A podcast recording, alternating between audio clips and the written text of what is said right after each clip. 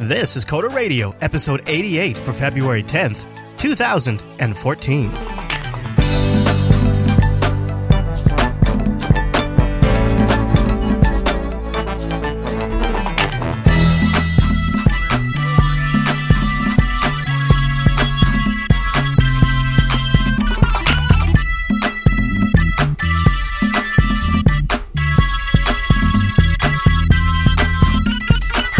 Everyone. You're listening to Coder Radio, Jupiter Broadcasting's weekly talk show taking a pragmatic look at the art and business of software development and related technologies. This episode is brought to you by our three fine sponsors GoDaddy, Ting, and DigitalOcean. I'll tell you more about those great sponsors as this fantastic show goes on.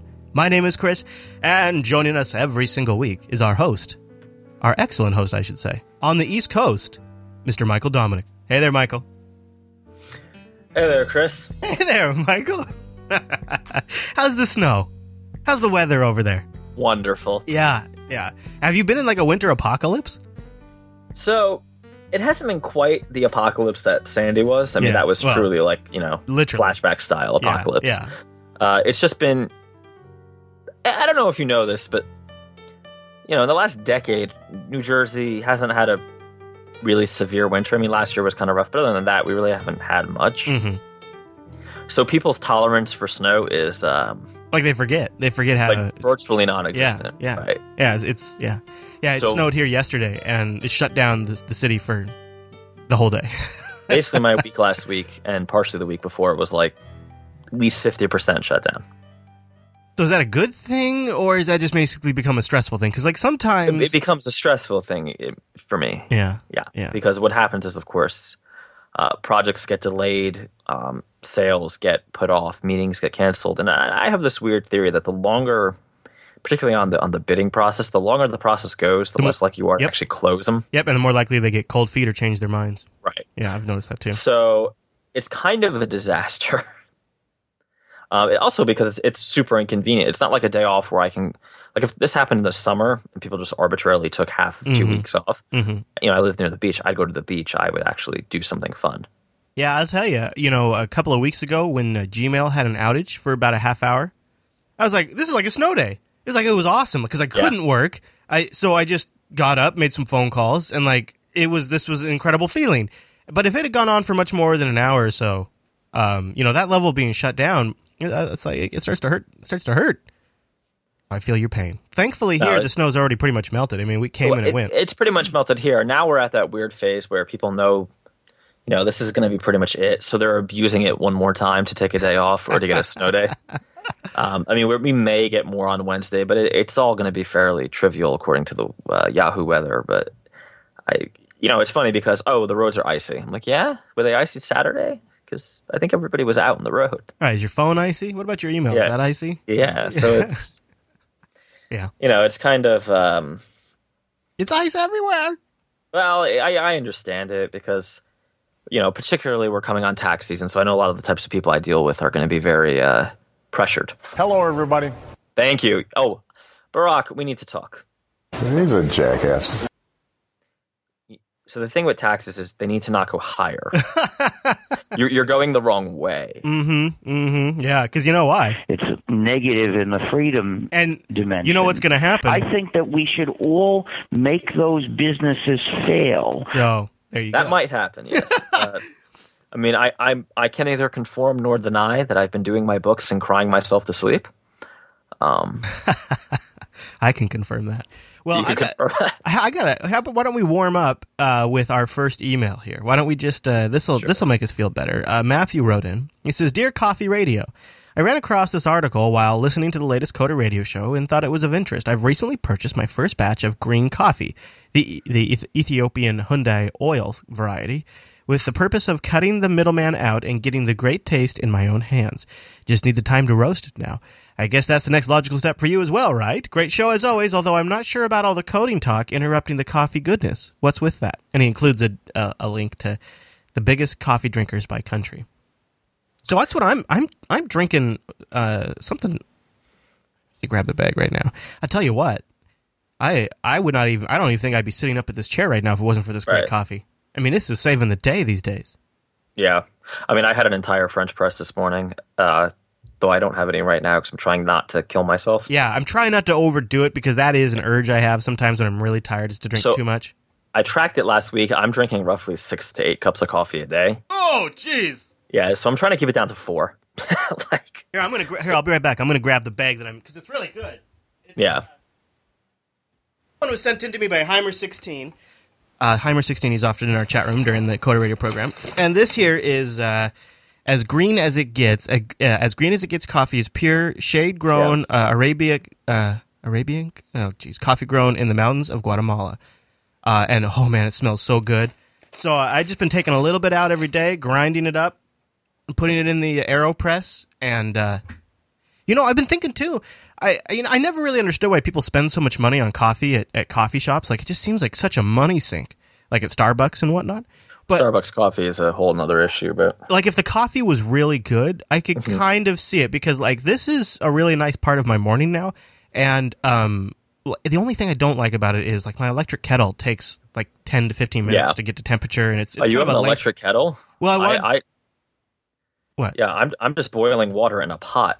That's what I was gonna do, but then um, I noticed that people who really get into their coffee later on appreciate like the precision temperature control and like different Yeah. different beans can you know uh, taste better at different temperatures. So I wanted the ability to say 190, you know, or whatever, like and just set it right on the on the money.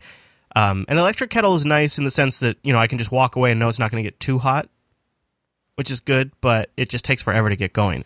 So that's that's the So, downside. oh, while we're on the coffee thing, I should definitely thank Jonathan Meek and uh, Florian, whose name I don't, whose last name I don't know if I can say because I don't think he gave me permission uh, for sending me the coffee last week. That was or a few weeks ago. It's been awesome. yeah, One was a very dark roast, and one was a more medium roast. that's awesome. it- It's kind of like an. It, it was weird because they almost came on this. They came in the same week. I think one was like a Monday and one was a Tuesday. So it was like, oh, now I can pair these off against each other. Great.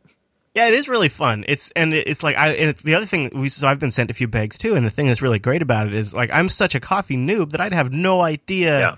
Like just to test out my whole like system, I bought a bag off Amazon, and I know that's you know, and now that since I've gotten these bags of coffee from from the listeners, I, I've I've never even gone back to that bag from Amazon. it's like okay, I know that's bad. So uh, I've subscribed to a service called Tonx. Now Tonx sponsors podcasts that don't equal this one, that's true. but but but I'm going to be cool and link them in the chat room anyway. You know, I've heard about Tonx from some of those other podcasts, and that's what I was kind of thinking is once the once the listeners uh, um, um, are no longer having fun sending us coffee, I thought because that's I can't probably can't ride that train forever. It's been awesome so far, but eventually I might have to switch out to Tonx or something. It's it's actually you know I tried it out because they had a trial and it, it it was surprisingly good. What is good about it? Because it's like, isn't it? It's like a coffee of the month club kind of a thing, right? That's exactly what it is. It's it's so they give I think it's like a half pound or a quarter pound of the coffee of the month, but it's super fresh. Um, and they're right now they're sending very earthy South American coffees, Yeah. and I'm just loving it. It makes sense that if you had a subscription based model, then you would know, okay, we can afford to go buy these crops. We can afford to go to these Yeah. places. Like they can budget and forecast because of the subscription model. So I, I actually the business the business structure of it makes sense to me. Yeah, the only thing that I found a little frustrating is so they sent me one, I believe, two weeks ago that I really liked, um, and I tried to contact them to purchase it, to you know try to do like an out of band purchase of more Yeah. of the same roast, Were they out? and it doesn't seem to be possible. But not only does it not seem to be possible, I didn't actually get a response, which was annoying. ah. Yeah. Yeah, All right. So they got different plans. I see. I see. yeah. So they're they're they're. I think from what I see on their site and what I've heard from others is they're they're pretty serious about it just being a subscription. Yeah. and you, you can't like say I like this month's, but which seems like a terrible business decision. But Yeah, it does seem like you want to be able to buy more, but then I guess if they're if they're trying to keep their costs and they buy you know as much as their subscribers Right. call for, it's kind of a hard line to walk, I guess. yeah, because I'm on the lowest subscription, so it's it's you know it's maybe a couple French presses worth, but It, it seems to me like though you totally would eventually they'd send you a bean that you just absolutely loved and you could drink for the rest of your life potentially, and you'd want to just be able to buy that all the time. But the problem is there's no way to do that. Yeah, that I could see that is a little little wonky. I I mean, if somebody from Tonx is listening, or someone knows somebody from Tonx, if I'm wrong, I would love to be wrong. I think you could also you they have different prices there. Like you could go for like the the, the cheaper one, like the twelve what twelve dollars a month. or- that's where I'm at. Yeah. I'm and then like so that's your variety. So that's how you get your guaranteed high quality variety. And then if you find a staple that you like, you could always buy it from another outlet and still get a little variety on the side for So, so that's the problem. I haven't been able to find. I think they relabel it or something. I think Oh. it's like one of those things where you can buy expensive wine under a different label, but they won't tell you the original label. Well, I wonder how they're buying it. Like maybe they're buying it directly from the people. I think they're it. buying it from the uh, from the grower roasters. or yeah. roasters or okay, yeah. So it's it's. I mean, they tell you about the coffee, and they all have a story about a small local grower in the box. These guys should, you know. So um, one of the best ways to have uh, a company who's a really good fit sponsor uh, a podcast is if the audience reaches out on Twitter or something says, "Hey, check out this podcast. They'd be a great fit for you because they they talk about development and coffee." Because I, I think Tonx would be a great fit because yeah, I'd love to try a little But I promise we will not talk about Mercedes or BMWs. Draw on the line. But let's talk about the Ford Fusion. Um, uh, actually, why don't we uh, take a moment right here and talk about Ting because Ting is Yes. mobile that makes sense, and I got to tell you, Ting just got better. And if you're a Ting subscriber or if you're thinking about switching to Ting, it just got better. They just slashed their data rates. So, what is Ting? Well, think of Ting as a new way to do mobile. They're really coming in. They've looked at the mobile industry and they've said, you know, there is a couple of things that are systemically wrong. These contracts, these early termination fees, and this system where you pay 60, 80, 120 dollars into a plan and maybe you only get 40 dollars of value out of that actual plan, out of, you know, 40 dollars worth of usage. So Ting wants to flip all of that on its head. So here's how you get started. Go to coderradio.ting.com. Right there, they have a how much would you save button. Try that out again if you've tried it before. Do me a favor and go over there and try it again because now that they have those new data rates, the savings is even greater than before. It is fantastic. You got to check them out. And by the way, every single Ting plan includes tethering, hotspot, caller ID, picture and voice messaging, three-way calling, voicemail, all included as part of the plan. There's no extra like surprise charges. If you turn on hotspot and tethering and you just use the data, it makes total sense. And you know, Ting is also just a very uh, um, I would say web savvy, maybe social media savvy company. They're doing giveaways now on their G Plus and YouTube pages. They've just rolled out an iPhone app to let you manage your Ting account from the iPhone, which is uh, a great way to go. And I, I think that you know, if you if you've been considering switching and you haven't pulled the trigger yet, now might be that time. That little voice in the back of your head should be listened to because it's really gotten a lot better. And by the way, by the way, Ting's also got an early termination relief program. They're going to help you get out of an existing contract if you're stuck in one now. How great is that? And Ting's got a whole new slew of devices coming, new and used. And because you only pay for the usage, there's no contract, the value on this is so great. So when you buy a phone traditionally from a mobile carrier, you're paying a subsidized price. And the, the full price of that phone is paid over the life of your contract. And by the time you're at the end of that two year contract, the phone is not worth what you're paying it anymore. They kind of make an extra, that's how they make an extra buck off of you. So that changes with Ting. Because you own these devices outright, you can continue to use them even once you've switched to another phone. There's no, there's no system that disincentivizes you from keeping your existing phone and using it as a hotspot, giving it to a, a team member or a family member because every single line at Ting is just a flat $6 and then you just pay for what you use. And they even have feature phones where you can keep it simple. If you go to coderradio.ting.com, you're going to get that one for $63. Yeah, with no contract and no early termination fee. They've also got MiFi devices with their new data rates even better, including this fancy Netgear Zing that they just did a giveaway on, $139. And you've got a nice uh, MiFi access point with tri-band LTE, which is uh, which is really phenomenal if you're in an area that has tri-band LTE, an OLED screen on the front, and it uh, supports uh, 802.11n connectivity as well, which is really cool. Uh, especially if you're in a crowded area and uh, you you need every kind of advantage you can get. The Netgear Zing know, is pretty gotta you, powerful. those those little MiFi things are amazing. Very handy just to throw in the Yeah. bag. And it's great when, you know, with Ting, you're not going to pay into some huge data plan where that thing's just costing you money even when you're not using it. Yeah. You're just going to pay for it when you need to turn it on. And that's where it makes a I- lot of sense. Yeah, I always have one in my briefcase. I just throw it in there because you know what? If you're if you're not paying just to have it, you buy the device, there's no reason not to carry it. Word. So go over to coderradio.ting.com and a big thank you to Ting for sponsoring the Coder Radio program. I've been, you know, I, my HTC One's been staying up to date. My Nexus 5, of course, stays up to date. I'm loving it. But they've also, by the way, they now have support for the iPhone 4 and 4S, and they have that new iPhone app. So You know, I tell you, if, if they got my uh, my iPhone seven on there, I mean, oh, whoa, whoa, whoa, whoa. You're what? I'm sorry, you're Not, what? I said nothing.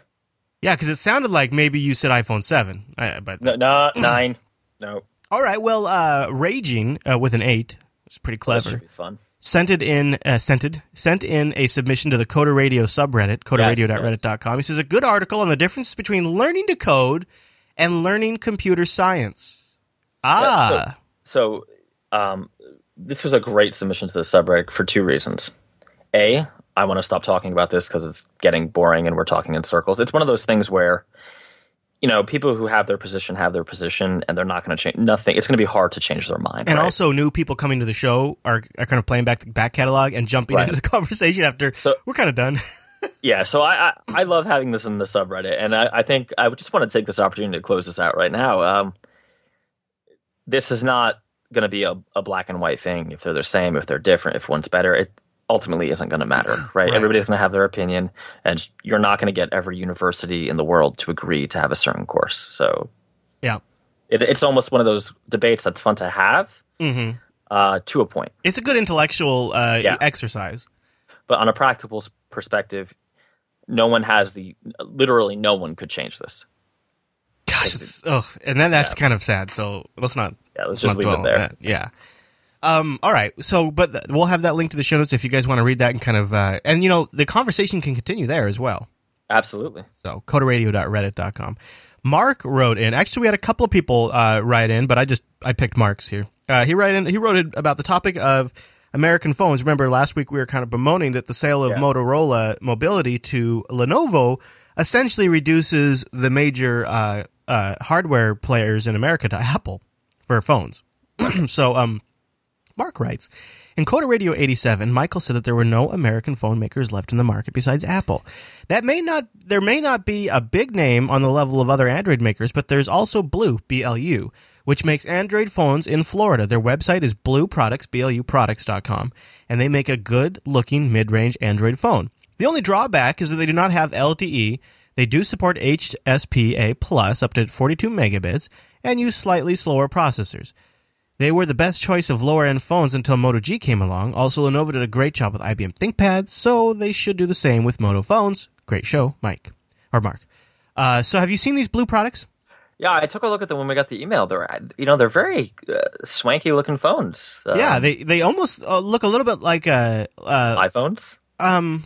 I was actually going Oh, to say Windows actually. Yeah, I was gonna s- like some of them. Well, they have like one of them looks like the a Samsung line of phones. You know, it's got the menu button though. I actually kind of like that. I miss the I menu like button. this actually. Yeah. So uh, the only problem is is I think you know oh a 13 megapixel camera. These actually do These look. actually look really good. yeah, they actually do look pretty good. Okay, I don't know why this one has six. Oh no, one gig. I thought it was Uh, 16 gigs of RAM. So this one has a 1.5 gigahertz quad core processor and two gigabytes of RAM. That's pretty good. That's pretty generous. It doesn't say what version of Android. Um, I could do without LTE, although I sure love it. I could do without it if I needed to. The thing is, is wouldn't it be great if we had a major player like a Motorola or you know somebody who's who really had a substantial market share that was an American company? That would be nice. Yeah, I think that's more what I was getting at. You can't walk into Verizon, AT and T, or or really any carrier and uh, buy a phone like this. One thing that's or an American-made phone. One thing that's interesting is I'm just going through their site trying to like see what the cost of a phone is. They don't list them on the pages, which is kind of annoying. Uh, And do I they sell the- them directly, or are they trying to sell them to carriers? Well, they have a buy button, and it doesn't work. God, you know, you know who needs to team up with these guys is Canonical. Or Ting. I mean, Yeah. they just throw it. I mean, what is HS? No, they're not. So they don't support. Oh yeah, because they're HSDPA. Yeah. Look at this one though. Look how much this looks like the HTC one with the silver back and uh, Are we looking at the Vivo four four eight? I don't know which one this is. I think it's called no. I think it's called the Life One X. It's got a it's got a 1080, not a 1920, but a 10. Oh oh oh, they just have it backwards. It's a 1920 by 10. So it's 1080p display, Yeah.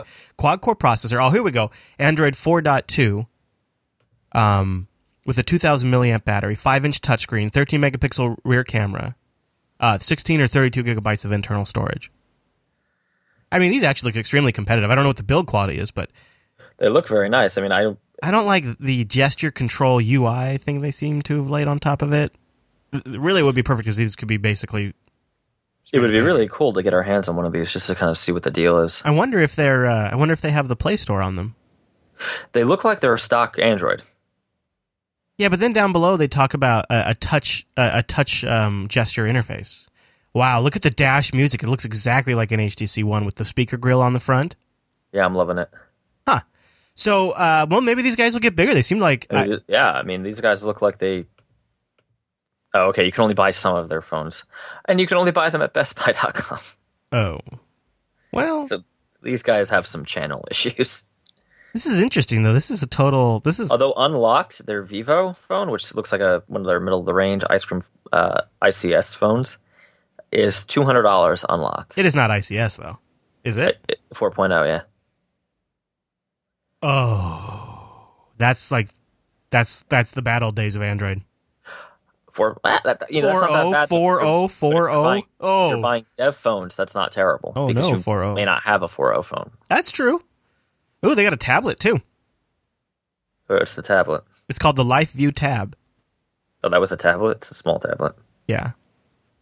Well, good for these you know, guys. I've, I've been looking for a 10 inch Android tablet that doesn't suck, and that's been a challenge. Cyanogen Mod would be a good, uh, you know, now that Part- Cyanogen Mod Inc. is uh, is a thing, that'd be a good uh, link up with them too. Uh, all right, well, we got another email, and this one comes in from Nick, and uh, he's called me out. So remember last week I had like a stomach flu. Uh, well, so Nick says first up, a message for Chris from the world outside of America. If you're worried about your health, try switching to the type of fruit that doesn't come in a can. Just love you. He's right. I should. You know what it was? Is I just wanted something, and so I just grabbed it. You know that canned fruit, like cherry cocktail crap that's in the crap sauce. Yeah, that was no good. Right. All right, question for Mr. D. Every coder has a bad day. When they just aren't getting through the work as fast as normal, or maybe spent a day chasing a bug only to find out it was something subtle but simple that could have been caught in the first two minutes. Without wanting to incriminate you with any of your clients, how do you go about billing for those kind of hours? Do you expect them to be part of every project and let your amazing days balance them out? Or do you feel ever compelled to write one hour in the books for a job that took you two bad day, two bad day hours. Any thoughts? So, like you, a mistake that maybe is your own fault or something you should have caught a lot quicker. How do you charge for that? Um, I try to stick with scope based billing so it ends up not mattering. But with hourly billing, if you start getting into the world of not keeping an accurate count of time, you're technically you could be in some legal trouble there. Yeah, I, that's my my contract's have always been by the hour, so that's Right. Yeah. So with an hourly contract, the way I've done it is all the time is honest, um, and of course the client always has the option to fire you, right. and that's basically the You know, for there. me, it's always about. So here's the thing: is um, though this is a really good question because uh, I've had the opposite problem too, um, where um, maybe I'm the guy at. So when I worked for a contracting firm where I was an employee of the firm and they would send me out to clients, we had about four or five other guys on the team. And I was usually the fastest on the team at like getting in, getting it resolved, and getting out, right?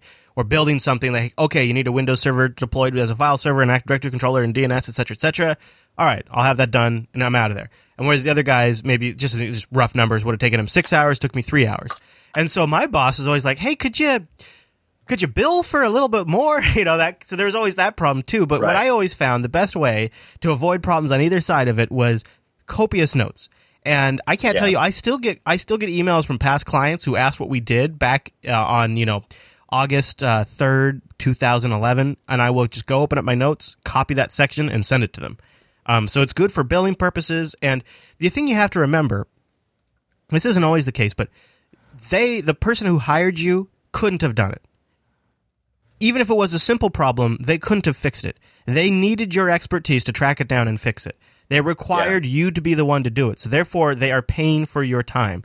The value is still there. Even if it was something simple, it would have completely eluded them. They would have been dead in the water. You're not manipulating them. You were just inefficient, but that happens. Um, speaking of inefficient, our next email comes from William. He's writing about Microsoft's new CEO. He says, Hi, guys. I've been a long-time listener of Jupiter Broadcasting, and I mostly listen to Coder Radio and Last, and I just want to put my two cents in on Microsoft's new CEO, which, Mr. Dominic, gotta say right now, totally called it. yeah, Totally called it. You totally called it. Last week, even. Boy, did we have good timing on that or what? Uh, so, yes, I think the appointment of Satya Nadella, uh, Satya Nadella, right? I think it's Nadella, uh, is a good thing. He says it's a show that uh, it shows that MS is focusing on services, which is what they need to do if they want to go ahead against Google and Apple. The future of the enterprise and consumer markets is, is in services, and I think MS knows it. Microsoft has spent a lot of time and money changing their image into a devices and services company, and I don't see that changing. Uh, and I don't see this as a sign they are leaving the consumer space and going back on their recent rebranding efforts. Thanks, guys, and keep up the awesome work. Oh, all right. So, what do you think, Mr. Dominic? Yeah, so I think uh, first of all, I called it because to me it made sense that Nadella, and I actually mentioned this months ago. He made sense because the per- people electing the new CEO or selecting the new CEO are the shareholders not the pundits. And the shareholders care about profit. and which division of Microsoft is extremely profitable? Yeah, you, yeah, you know, Cloud, uh, right? you're right. Yeah, yeah. Yeah, I mean that, that to me it was a no brainer. I mean, you know, Stephen Elop is kind of a joke, right? Yeah. Anybody, anybody who really, I mean, That'd have been fun for the pundits. well, unless you thought there was some sort of Game of Thrones style thing going on where he was there to sabotage Nokia. I wouldn't rule that out. Well, you know, I mean, I don't. so I've I had don't- I had a pretty I came down pretty hard on this in the last episode. And I've had I've had the week to think about it. And um I I think I'm falling more down on the side of it's a good thing with a couple of gotchas. Um so uh I think and uh, Paul Thurrott I was I only caught just a snippet of him talking about this on Windows Right. Weekly, but Paul Thurrott said something that is really true is that Microsoft is slowly reorganizing itself. The core of Microsoft is going to be services, Azure Cloud, right? Right. And it, for for Microsoft's life after Windows became a product, it was really centered around Windows. You got a problem, Windows is the solution. Need to build a gaming console, put Windows on it, right? Need to build a phone, put Windows on it. It's Windows, Windows, Windows. Now they're beginning that transition. And I think a lot of that was actually driven by Ballmer because I'd seen him, I'd seen Ballmer in speeches say the future, and even recently, the future of Microsoft is Windows. Um, uh, and I think Satya uh, Nadella is is going to complete that refocusing around cloud services and make that the center of the Microsoft world. And everything feeds that beast, not the Windows beast. And Windows, you remember years and years and years ago when, um, I don't remember the details, but remember when Steve Jobs was up on stage and he took um, like the uh, the MacBook and like demoted it down to the rest of the all the other devices and said the cloud is Right. is now the digital the- hub. The hub. Yeah. That's what Microsoft is doing, only without the flashy graphics and, and marketing speak. That's just what they're actually doing, right? and I think the problem is though. I mean, when Jobs did it, he came out, he was confident, and he just did it in one shot. They've been doing it in this weird kind of fumbling, and it almost seems like they were in agreement. This is the problem, and, I- and this is why I came down hard last week. Is I feel like they did need a bit of a meat cleaver to come in. It, it would have been good, maybe, if, even if they wanted to go with an internal guy. Maybe they could have hired an out uh, an outside axeman. This is something companies do a lot, where they'll bring in an efficiency consulting firm. I watched my job I watched my job get outsourced by uh, the recommendations of an efficiency consulting firm, and they come in and they look at your business and say, "All right, well, you need to focus on these things and get rid of this." And the problem is, I've always felt is if Satya Nadella has been there for 22 years, is he really going to have the nuts to kill projects that have been around during his tenure for maybe 10 years? Is he really going to have the nuts to lay off a thousand middle managers or more? He won't, right? And the problem is, is they really do need to streamline and, and kind of you know get a little eye of the tiger in them and and be competitive and and and really move forward because Microsoft as a services company is up against a huge huge industry now. It it's not the same game. They're not dominant in that area. And the problem is this the, the platforms like OpenStack and Red Hat and VMware is a big player. All of these companies have not only a head start, but also have reputations for reliability, have momentum by the industry, and that's what Microsoft's going up against. It's not the same fight anymore. They're not competing at the desktop level anymore. It's a new game, and I think they got to be a little leaner and a little meaner and a little faster to respond. And I just don't know with Ballmer on the board and Gates now taking this new technology advisor role. Don't confuse yourself. Gates stepping down from the board isn't about reducing its power, his power. It's about changing his power, and I think that's really needs to be See, underscored. see I, I disagree with that totally. I think the only reason Gates has this advisor role is kind of to keep it Maybe. calm. Yeah, that, I, I, I grant you that could be. I'm Yeah. worried that it's more of a position that gives him meddling potential. Like, for example, Very I'm worried that meddling. I'm worried that he's going to be the the anchor that keeps on dragging on this. We got to win big in the consumers. Like this has been like Gates's personal mission, and I think.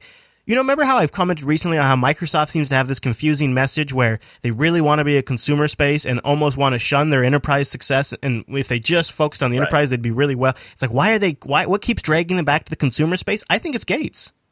I think it's Uh, I think it's Gates' personal mission as one of the pioneers in the technology industry to make Microsoft a common household company that everybody is using Microsoft products. And I think he is I, he still has the potential in this new position to continue to pull the company that way. And when your God is telling you you need to do this, the rest of that company is going to listen to him.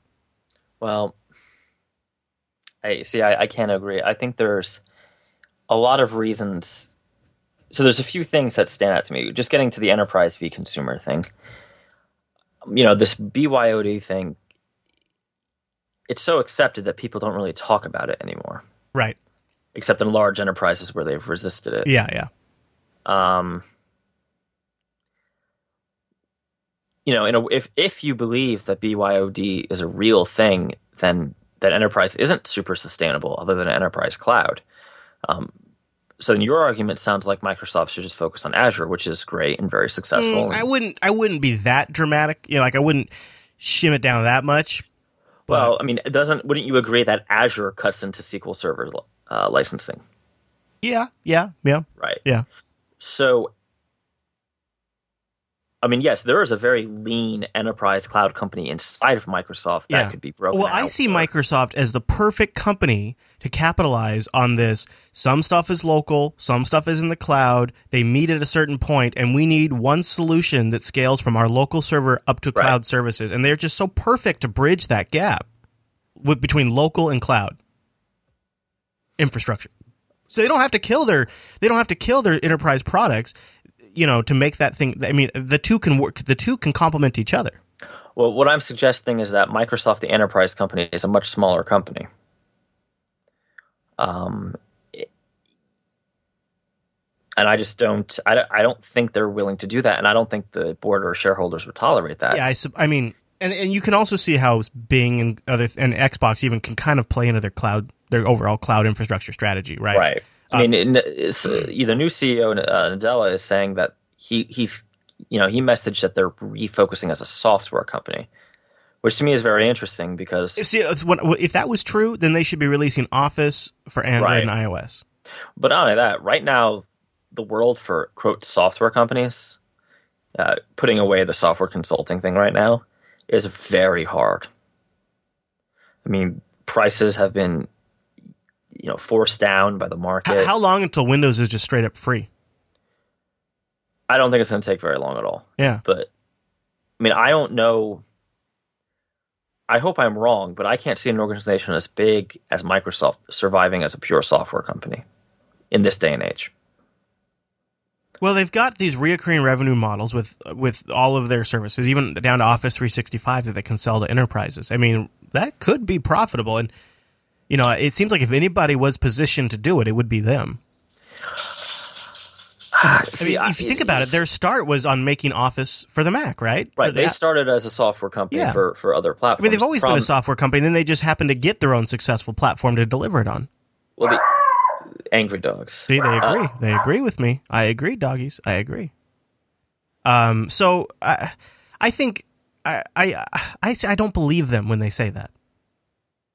Uh, the problem is, at the time, you could sell a piece of software for you know several hundred dollars, Right. and those were in late seventies, early eighty dollars. Um, yeah, they're they're just going to keep going. All right. Well, some- why don't we take a break right Yeah. here? I'll mute you so they can they can bark Cool. it out, and I'll I'll thank uh, DigitalOcean. Now, uh, you guys know that DigitalOcean has been a sponsor now for the Coder Radio program for a little bit. We got a brand new promo code you can take advantage of. It's Coder Radio February. So, what is DigitalOcean, and why have I been so freaking happy with my DigitalOcean account? I'll tell you, my friends. DigitalOcean is simple cloud hosting dedicated to offering the most intuitive and easy way to spin up your own cloud server, one that you have full control over. Users can create a cloud server in 55 seconds. I actually was bested recently. My best record is 47 seconds, and pricing plans start only $5 per month, and that gets you 512 megabytes of RAM, a 20 gigabyte SSD, a CPU, and a terabyte of transfer, which is awesome. These are fixed costs, so you know exactly what your run cost is going to be. DigitalOcean has data center locations in New York, San Francisco, and Amsterdam.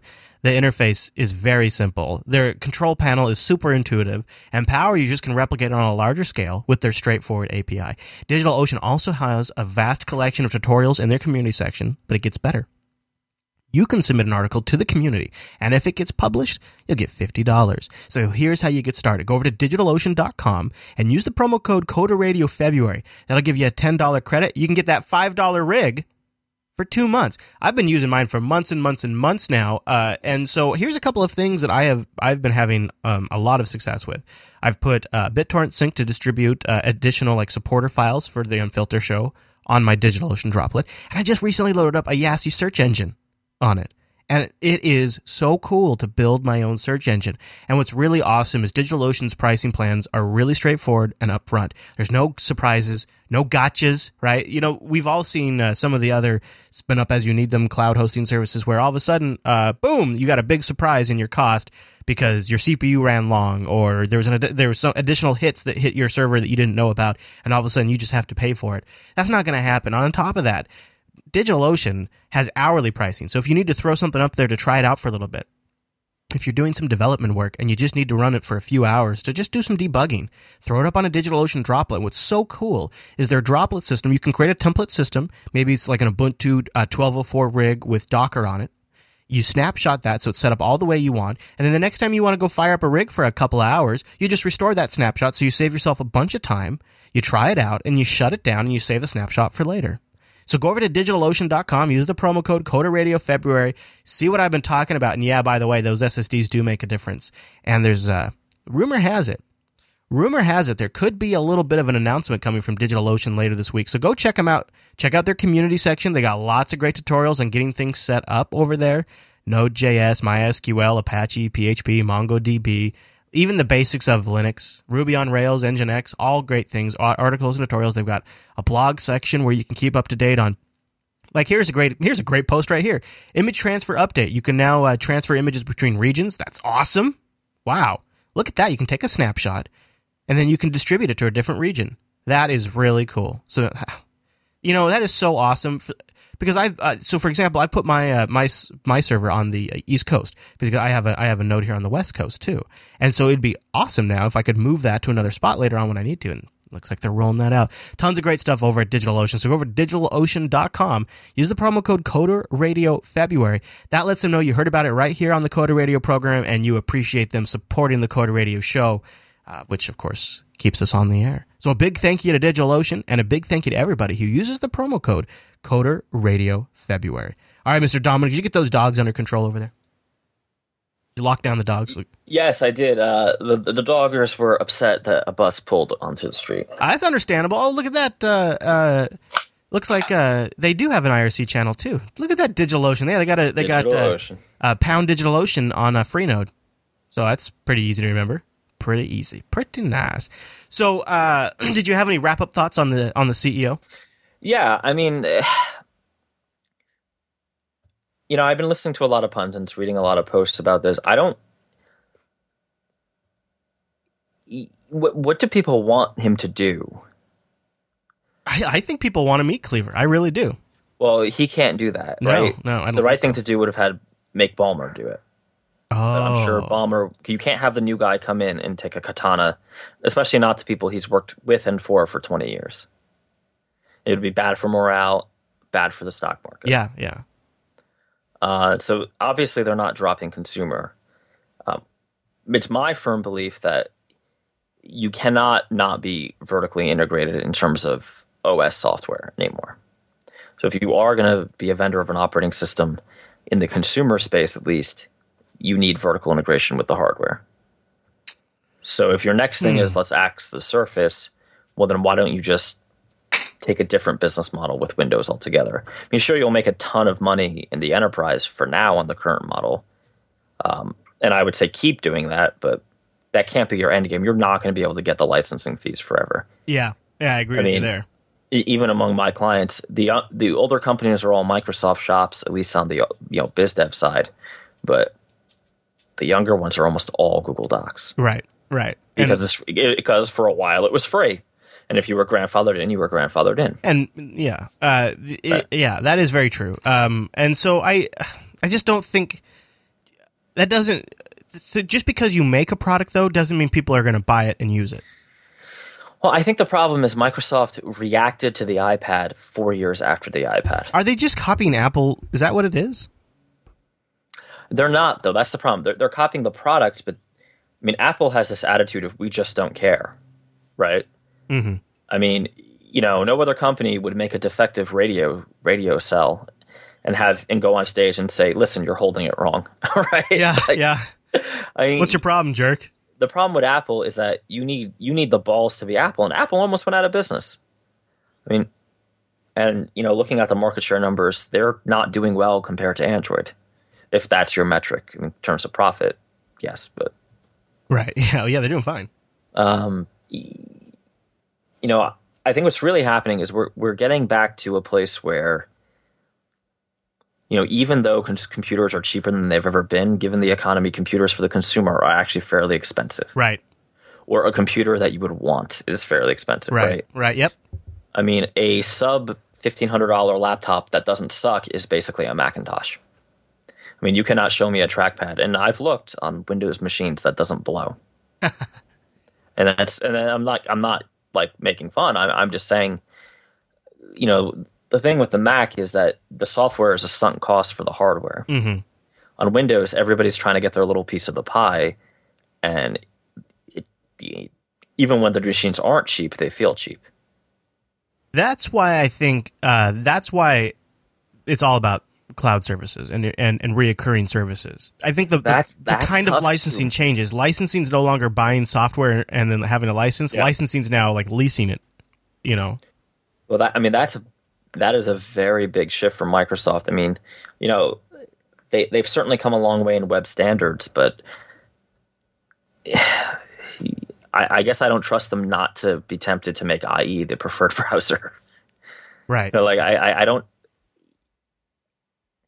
It's hard. I mean, actually, if Microsoft were going bankrupt, this would be an easier process, because then he could come in with a carte blanche and say, "Listen, Right. Yeah. we're gonna our doors are gonna close in a year anyway, so why don't I just fight the good fight?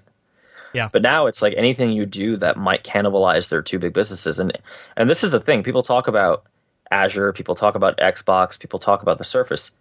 That the rent is paid by Office mm-hmm. Yeah. It sure is. and, and Windows, but but but Office by a good margin. Yeah. Yeah. Right. Oh, yeah. I mean, people they're they're they're actually not the Windows company. I mean, sure that would be a successful business, but Yeah. No, they're an office. it- Yeah. And, if it- you did a pie chart, it's MS Office. and where's all those sales going to? That's Business. problem. It's all going to business. I mean, I'm sure some of it goes to. I'm sure. I'm sure millions that I'd love to have myself go to just straight to consumers, even selling box copies or Amazon editions or whatever. But the bulk of it is those, uh, you know, eOpen licensed um, business editions. Yeah, and I mean that's great, but to me, and, and this is something I've struggled with. You know, you know, being a software company, sure, it's more of a consulting company, so it's a little different, but it is really hard to make a profit off of licensing software. Mm, It's it's near impossible. Um, so does is everything a web app with the subscription? yeah. Or I mean, that's- well, that- they're that- they're doing it even with physical downloads. Like you can download the you can download. Yeah, I you know, tried that. That is Office. super awkward. Yeah, it really is clunky, isn't it? That's that's. yeah, it's I-. Is, I- have you tried it? Have you ever tried Creative Cloud? I have Creative Cloud. That's also strange. Yeah, I did it. I tried it too to see if I could get it with Steam streaming, and it's like you download this installer, and it's like super hard to find where you even download it once you've signed up for Creative Cloud. And Office is kind of getting like this too. And Microsoft at least has some compelling deployment technologies behind it, but um, I and I, I even think Creative Cloud is just because the the weights that are being lifted in terms of graphical performance by Adobe can't be done in the browser well, right? For Photoshop things like that. Um, for the high end people, obviously, people like me who are just resizing logos don't need it. I, I, I, I don't know. I mean, it, for him to, Careful, sir. Careful. I'm dying. Don't don't don't don't inhale the coffee. Just Uh, no, Steve Ballmer is actually force choking me right now. force choking. He's like, "You, you will pay for your lack of vision." Uh, Licensing is the future. I, I, I don't. I really, they don't think it's the future. No, it's just hard no. to cannibalize your own business. It, when- when, you're making money, and I this is why I okay. So what the, what you are struggling with right here is why I think they needed an outside perspective. but you need the board to support it and the shareholders. And if you're a shareholder, do you support something? Uh, here's Right. the other yeah, thing. oh yeah, we- true, true. How about ValueAct is now on the board? The corporate rating people. I know we we've never talked about this. No, what is this? Tell me about this. They bought their way onto the Microsoft board by threatening a hostile takeover by buying a bunch of shares. and what do they do? They're like a Carl Icahn type company, right? Oh, so they. Oh, okay. Yeah, they so they get a bunch of shares and they try to force the company to do things that are dangerous long term but provide short term profits. Right. So like every public share investor, really. yeah. I mean, you you you you're critical of Gates and Ballmer being there still. I think they're the only things protecting this company because Hmm. they have an emotional attachment that goes beyond you know quarterly earnings. Yeah, that's an interesting perspective. You know, I, I mean, look at look at what Carl Icahn wanted to do to Dell. right. And And look what- and look how like horrible that and how long that got stretched out. I mean, look what Carl Icahn did to TWA. We're, we could just go back and back into the So, eighties. I guess I guess it's like it's the best choice they could have made. Uh, well, I mean, in my dream world, all these companies realize that the whole public market thing is very, very dangerous if you're trying to take a risk and go private, like Dell did. But Dell's it hurt to go private, right? Yeah. And as a, I mean, I just I can already read the headlines in the paper. Microsoft shutters fifty percent of workforce to go enterprise only. That's going to tank the share price. I mean, that's that's why all these people saying just be an enterprise company. Well, the investors aren't going to sit down for that. I, I I feel like, and we should probably it's probably getting, yeah, we should probably wrap this up. but I feel like that's where they're already making all their money from, anyways. So it's right, not like but, it's but that. the problem is they have to worry about that quarterly report and dealing with a revolt in the boardroom. I yeah, I don't know. I mean, maybe if you cut some of the online services and things like that, you'd actually end up not losing money. I I mean, I just add one. Just add one more thing, and then we can drop it. okay. Uh, and just you know, yes or no. My impression was that uh, Nadella does not have a free hand to act alone, and he's not dictator for life at Microsoft. My impression too. Yeah. Right. To me, he's the agent of the board. So this is still going to be this, as it always has been, this very strange, designed by committee thing. Which and with conflicting um, Right. uh, priorities. Yeah, and and now with this new troublemaker on the board, it, they're going to be circling the wagons just to stop him from doing anything. Give me an interesting couple of years. You know what I mean? It's going to be one of those things where uh, we'll look back and, and go, God, it changed everything, or wow, nothing changed. If Right. nothing changes, we're going to look back, and it's going to be a much smaller company. Yeah. But let's move along. All right. Well, maybe we can help out Nick. Uh, this should be a this should be an easy one. He says uh, he's 14, and the next few weeks he's going to be picking the subjects for what's called uh, in in England the GCSEs. I also program as a hobby in my spare time, so naturally I wanted to take some computing as one of my courses. That's like what they call it. But it turns out that during the course we learned three languages: JavaScript, Visual Basic, and Pascal. I'm still going to pick the course, but what do you make of the languages they have picked? Are there any reasons that you could think Pascal is a good choice? Big fan, Nick. Well, so sometimes it can just be because that's what the instructor likes. you know, like hear, like, well, that's what the instructor knows, and he feels like he can teach you some uh, fundamentals with Pascal, so that's what he's going to do. When I was in school, I was a little bit older than Nick, I think, at the time. We were learning, uh, I think it was Q Basic. Remember Q Basic? Did you ever, did you ever do that? Oh yeah, yeah. No, that was my stuff. Q yeah, Basic. yeah, yeah. That- that's what I was learning back in when I was in high school, and uh, let me tell you, has not really been all that beneficial to my uh, um, to my career later on because it all just changes so dang fast. no, I can't say that Q Basic is generally helpful. No, no, it was fun. Um, I can't say that it was fun either. no, okay, it wasn't fun either. Although I was so proud of myself when I got colors up on the screen that uh, Uh, I remember I, I had such a hard time printing text into patterns on QBasic. I hated QBasic. It was like it was such a pain in the ass. Like Oh yeah, remember you could do the graphing with QBasic. Oh yeah, Yeah, remember yeah. that? Oh yeah, I do remember now. the stupid. You got to make like a ghetto spreadsheet. Mm-hmm. mm-hmm. Uh, it's like the worst thing ever. um, I I never I I, I kind of fall down on. Uh, I don't ever feel like spending time learning something is wasted time because you can usually apply things you learn from that to whatever your next interest is too. Yeah. Well, QBasic made me love object oriented programming. Blink dot blink dot bass. Oh yes. Oh yes. Oh, good old. oh, that's right. Things were randomly in caps. I forgot about. Yes, they are randomly in caps. Yes. And it matters if it's not in caps. oh, let's just bring bringing back some uh, Yeah. memories here. So Nick, uh, don't worry about it too much, especially since you're already off doing your own thing. I would worry about the kids your age who are not programming in their own spare time in a language they like. And I think you'll find that even with something like Pascal, um, there could be a few lessons you can apply if you're if you're willing to seek them out.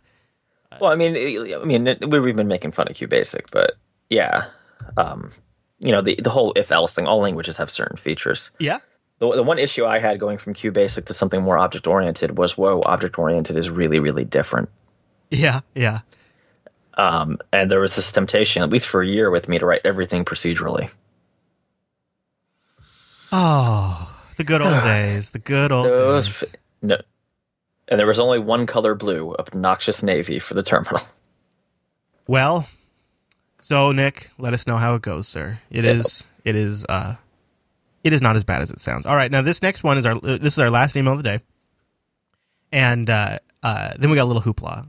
Um, and you know, for those of you listening live, uh, ten thirty after Coder Radio, uh, BSD Now is going to be starting. They're doing it on Monday today, so people that are watching live get get double get double the entertainment Oh no! What time do they start? At, after ten thirty. So when we wrap, so that we got we got Ah. forty minutes. Uh, We got some time. Yeah, yeah. Uh, so uh, uh, we'll probably be done before they start, but uh, we can do a little post show and keep the, keep the room warm until uh, they get here. So Naughty Moose writes in, says, "Hello, I work at insert major international tech company here on a product with quarterly release cycles. Okay, what could that be? A major international tech company with a product with quarterly release cycles. He says, Fifty bucks says Booz Allen. and the quarterly release is uh, what Snowden's. Uh, we use Agile three with uh, three week sprints with uh, hardening before each release. A hundred bucks says Booz Allen. There's recently been an ex- executive order that, due to some cloud deployment and industry movement, Five thousand dollars he says, now get this, uh, products should move towards weekly releases. So, dudes going from quarterly releases to weekly releases, Oh, which, that's gonna go great. which is going to going, which is going to require an overhaul of pretty much everything, how we do everything.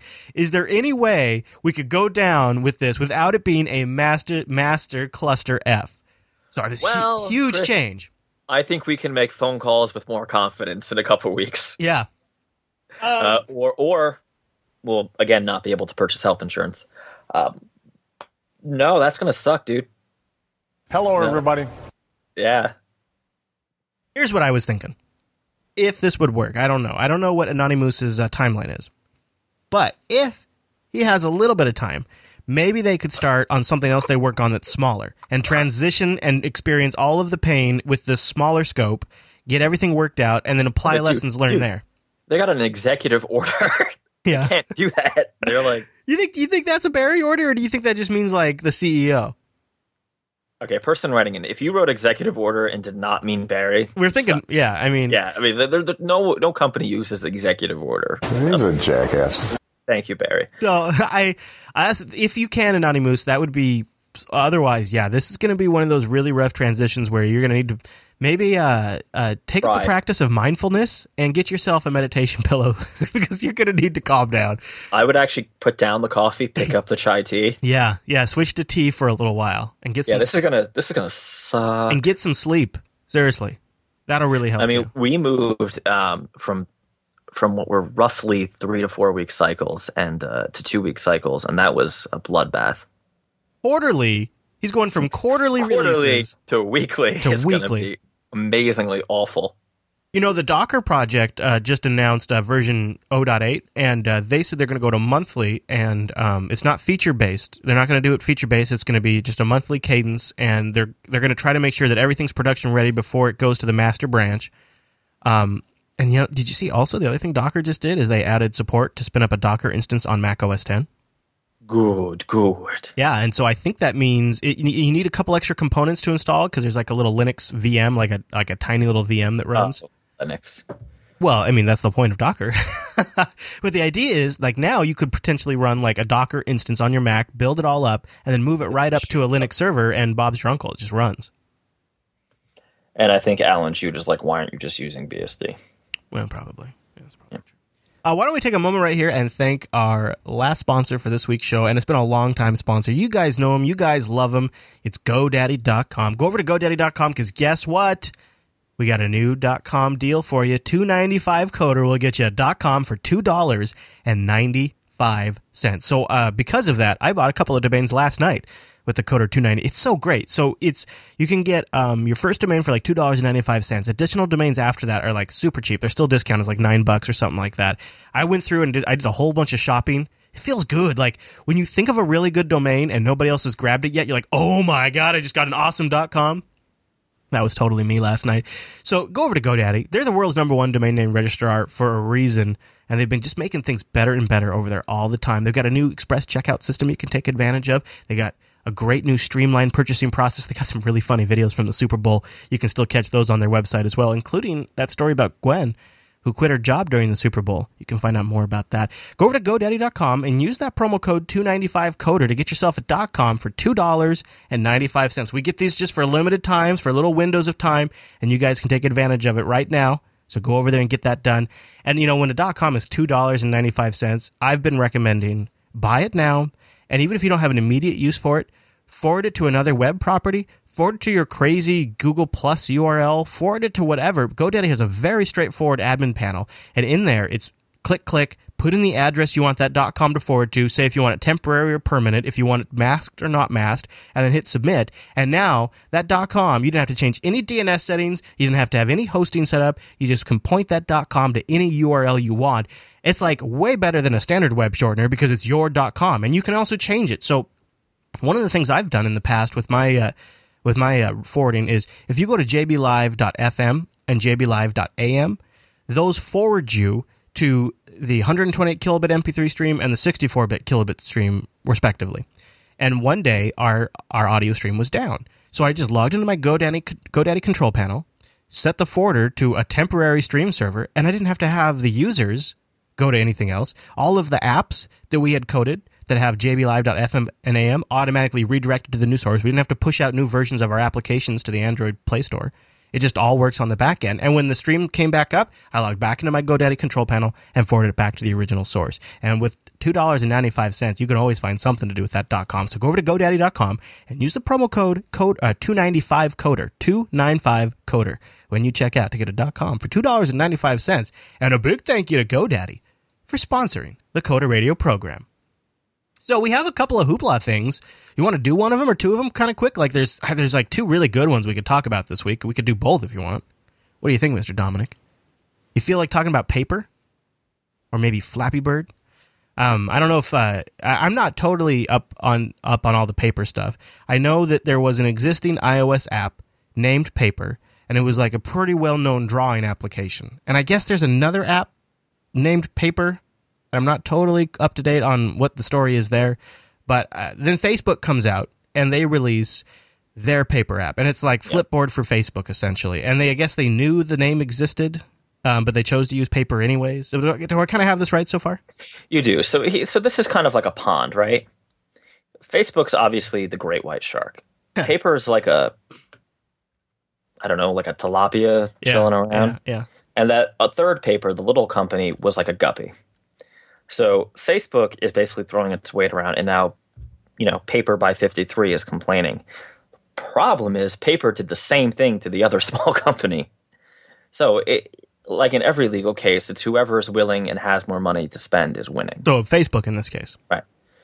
The larger issue that I think is more important is if you name your product a standard English word, Like Windows.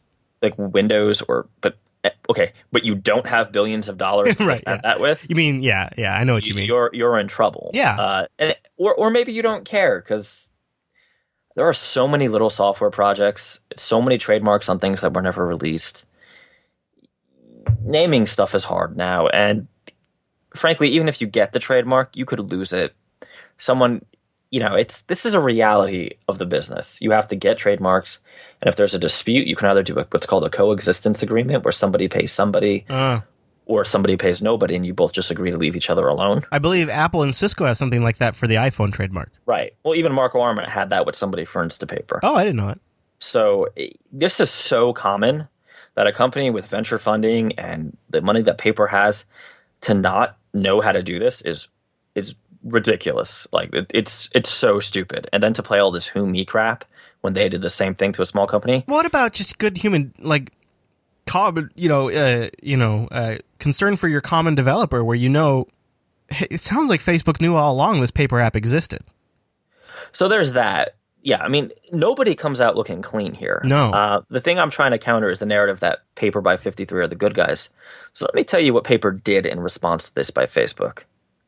They filed the trademark the day Paper by Facebook was launched, Oh. which makes it a very, I, again, I'm not a lawyer, but according to some legal opinions I've read from like, you know, folks online who are our lawyers, um, that is not the strongest trademark you could file. Um, two reasons. It's an English word, and you filed it after your competitor had launched, which is kind of not, you know. And, and I understand filing a trademark costs money, defending it costs money. Like for a small company, it's probably not worth it all the time.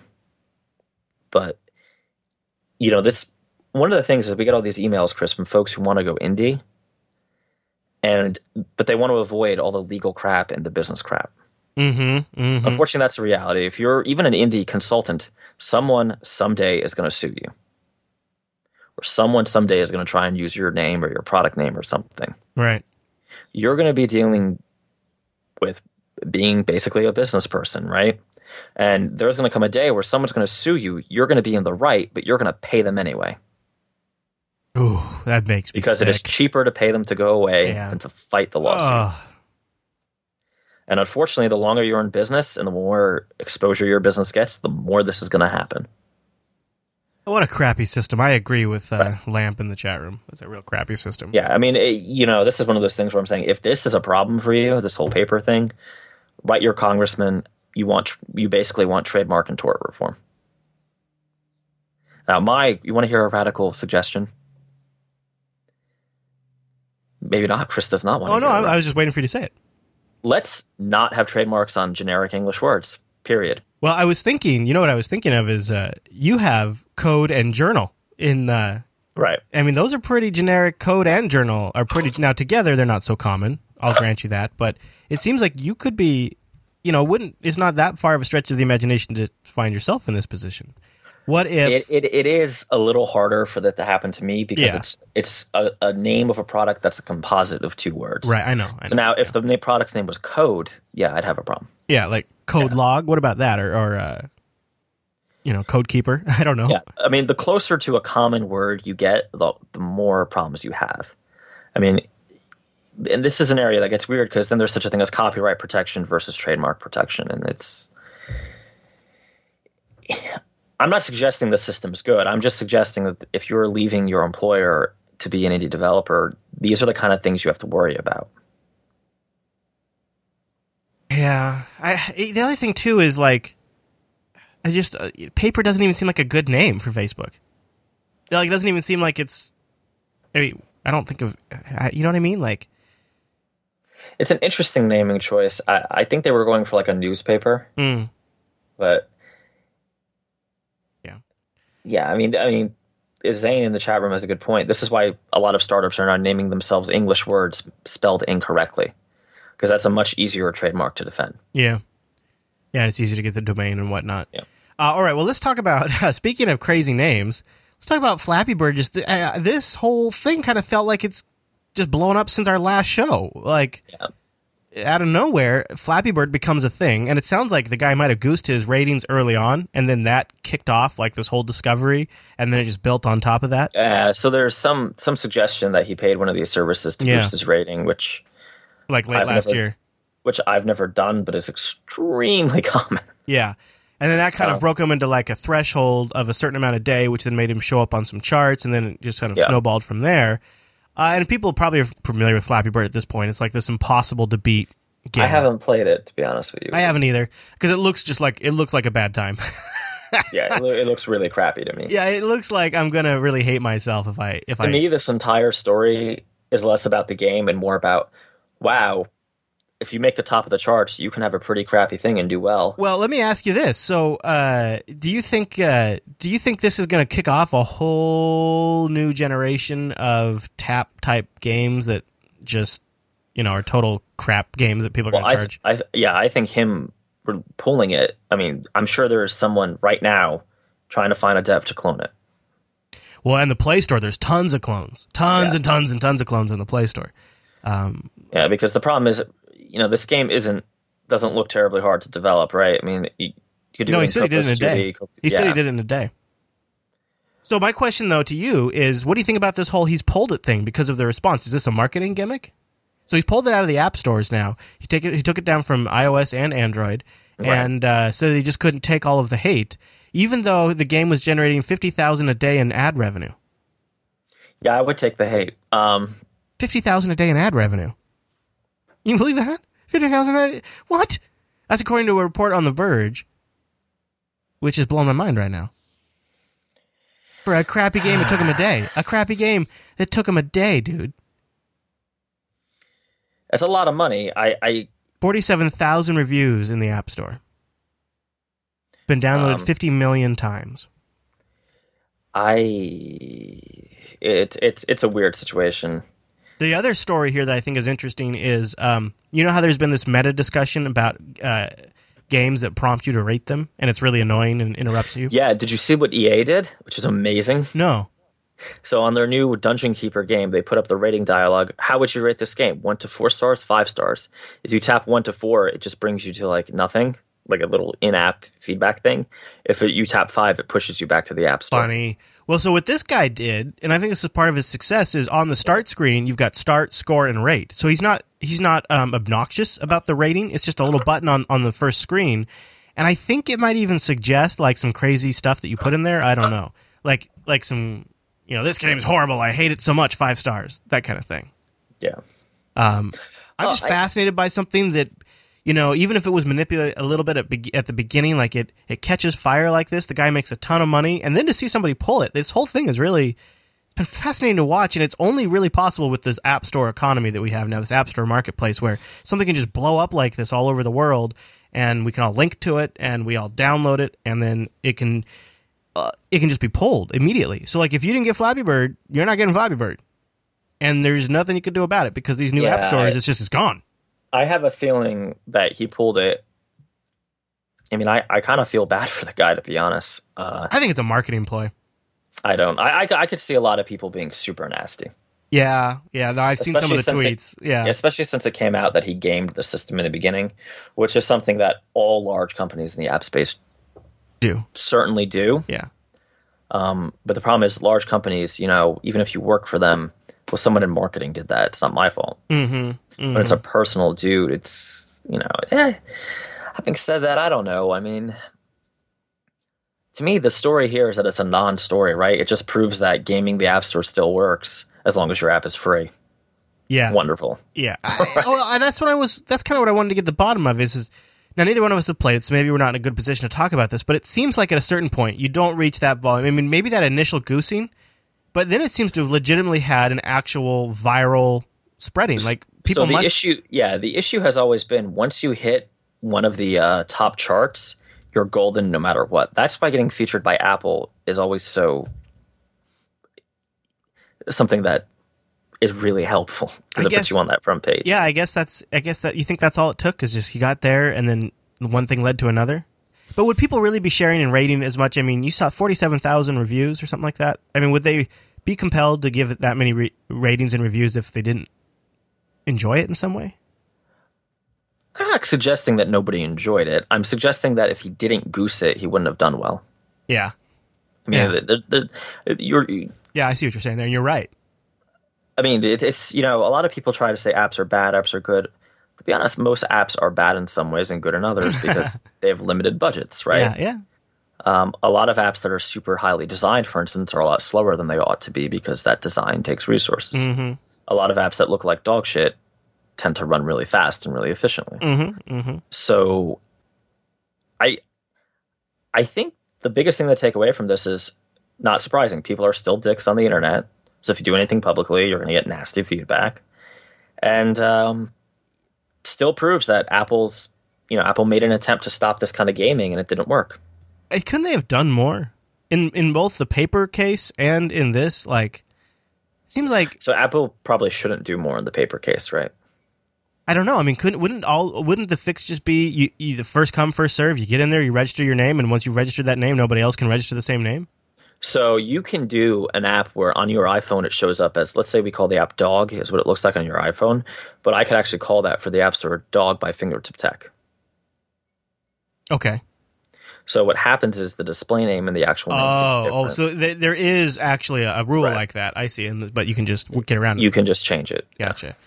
Well, uh, all right, very good. Yeah, so uh, uh, Peacemaker in the chat room says that game was totally viral. My Facebook feed was filled with screenshots. You know, I did see a lot of screenshots on Google Plus too.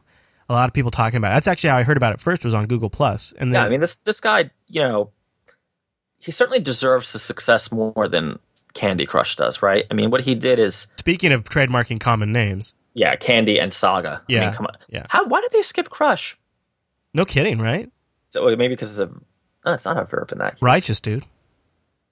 Righteous. I mean, you, you, have a, a trademark on all of Jupiter, right? of course. Yeah, I'm so- suing the planet right now as we speak. Right. So like like like Bandai, every time they play like a Sailor Moon episode, has to pay you, right? That's, that's how this works.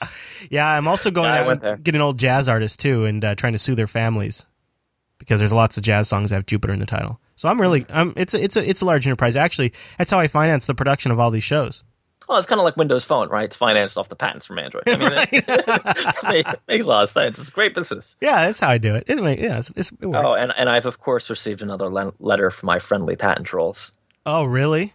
Yes, they're wonderful people. Yeah, I'm I'm getting a little worried about the podcast thing. Um, I don't know if you saw this, but the podcast patent troll uh, has uh, gotten a list from the EF is is is trying to get a list from the EFF of everyone who's donated to the Save Podcasting Fund. They right, want, they which want is amazing. yeah, they want the names of everybody. It's getting a little creepy. So, uh, have you donated to that fund? I think so. Yeah, I did. Yeah, because I don't want podcast. I don't want somebody. You know, he's troll. What the, what the patent is is the ability to embed a media file in an RSS feed. Right. But people were doing that years ago. Like, I, it seems to me prior art's pretty clear in this case, but I I don't know. It doesn't matter. It just costs a lot of money to take the lawsuit. Yeah. All right, Mr. Dominick. Was there anything else we want to touch on this week? No, I think we should let the BSD guys have a go. All right, very good. Well, uh, we'd love to hear from you, and uh, we just read through a whole bunch of feedback, so we need yours again. Stock up our inbox by going over to jupiterbroadcasting.com and then clicking that coda or clicking that contact link and choosing Coder Radio from the dropdown. You can also join us live over at jblive.tv, 9 a.m. Pacific, noon Eastern, on a Monday, or join us in the subreddit at coderradio.reddit.com. Mr. Dominick, where should folks find you throughout the week? DominickM.com. Very nice, very nice. Uh, follow me on the Twitter if you would, twitter.com slash chrislas, and check out jupiterbroadcasting.com slash calendar, and join us on Sunday for Linux Action Show 300. Why not? What, you got something else going on? Jeez. All right, everyone. Thanks so much for tuning in this week's episode of Coder Radio. We'll see you right back here next week.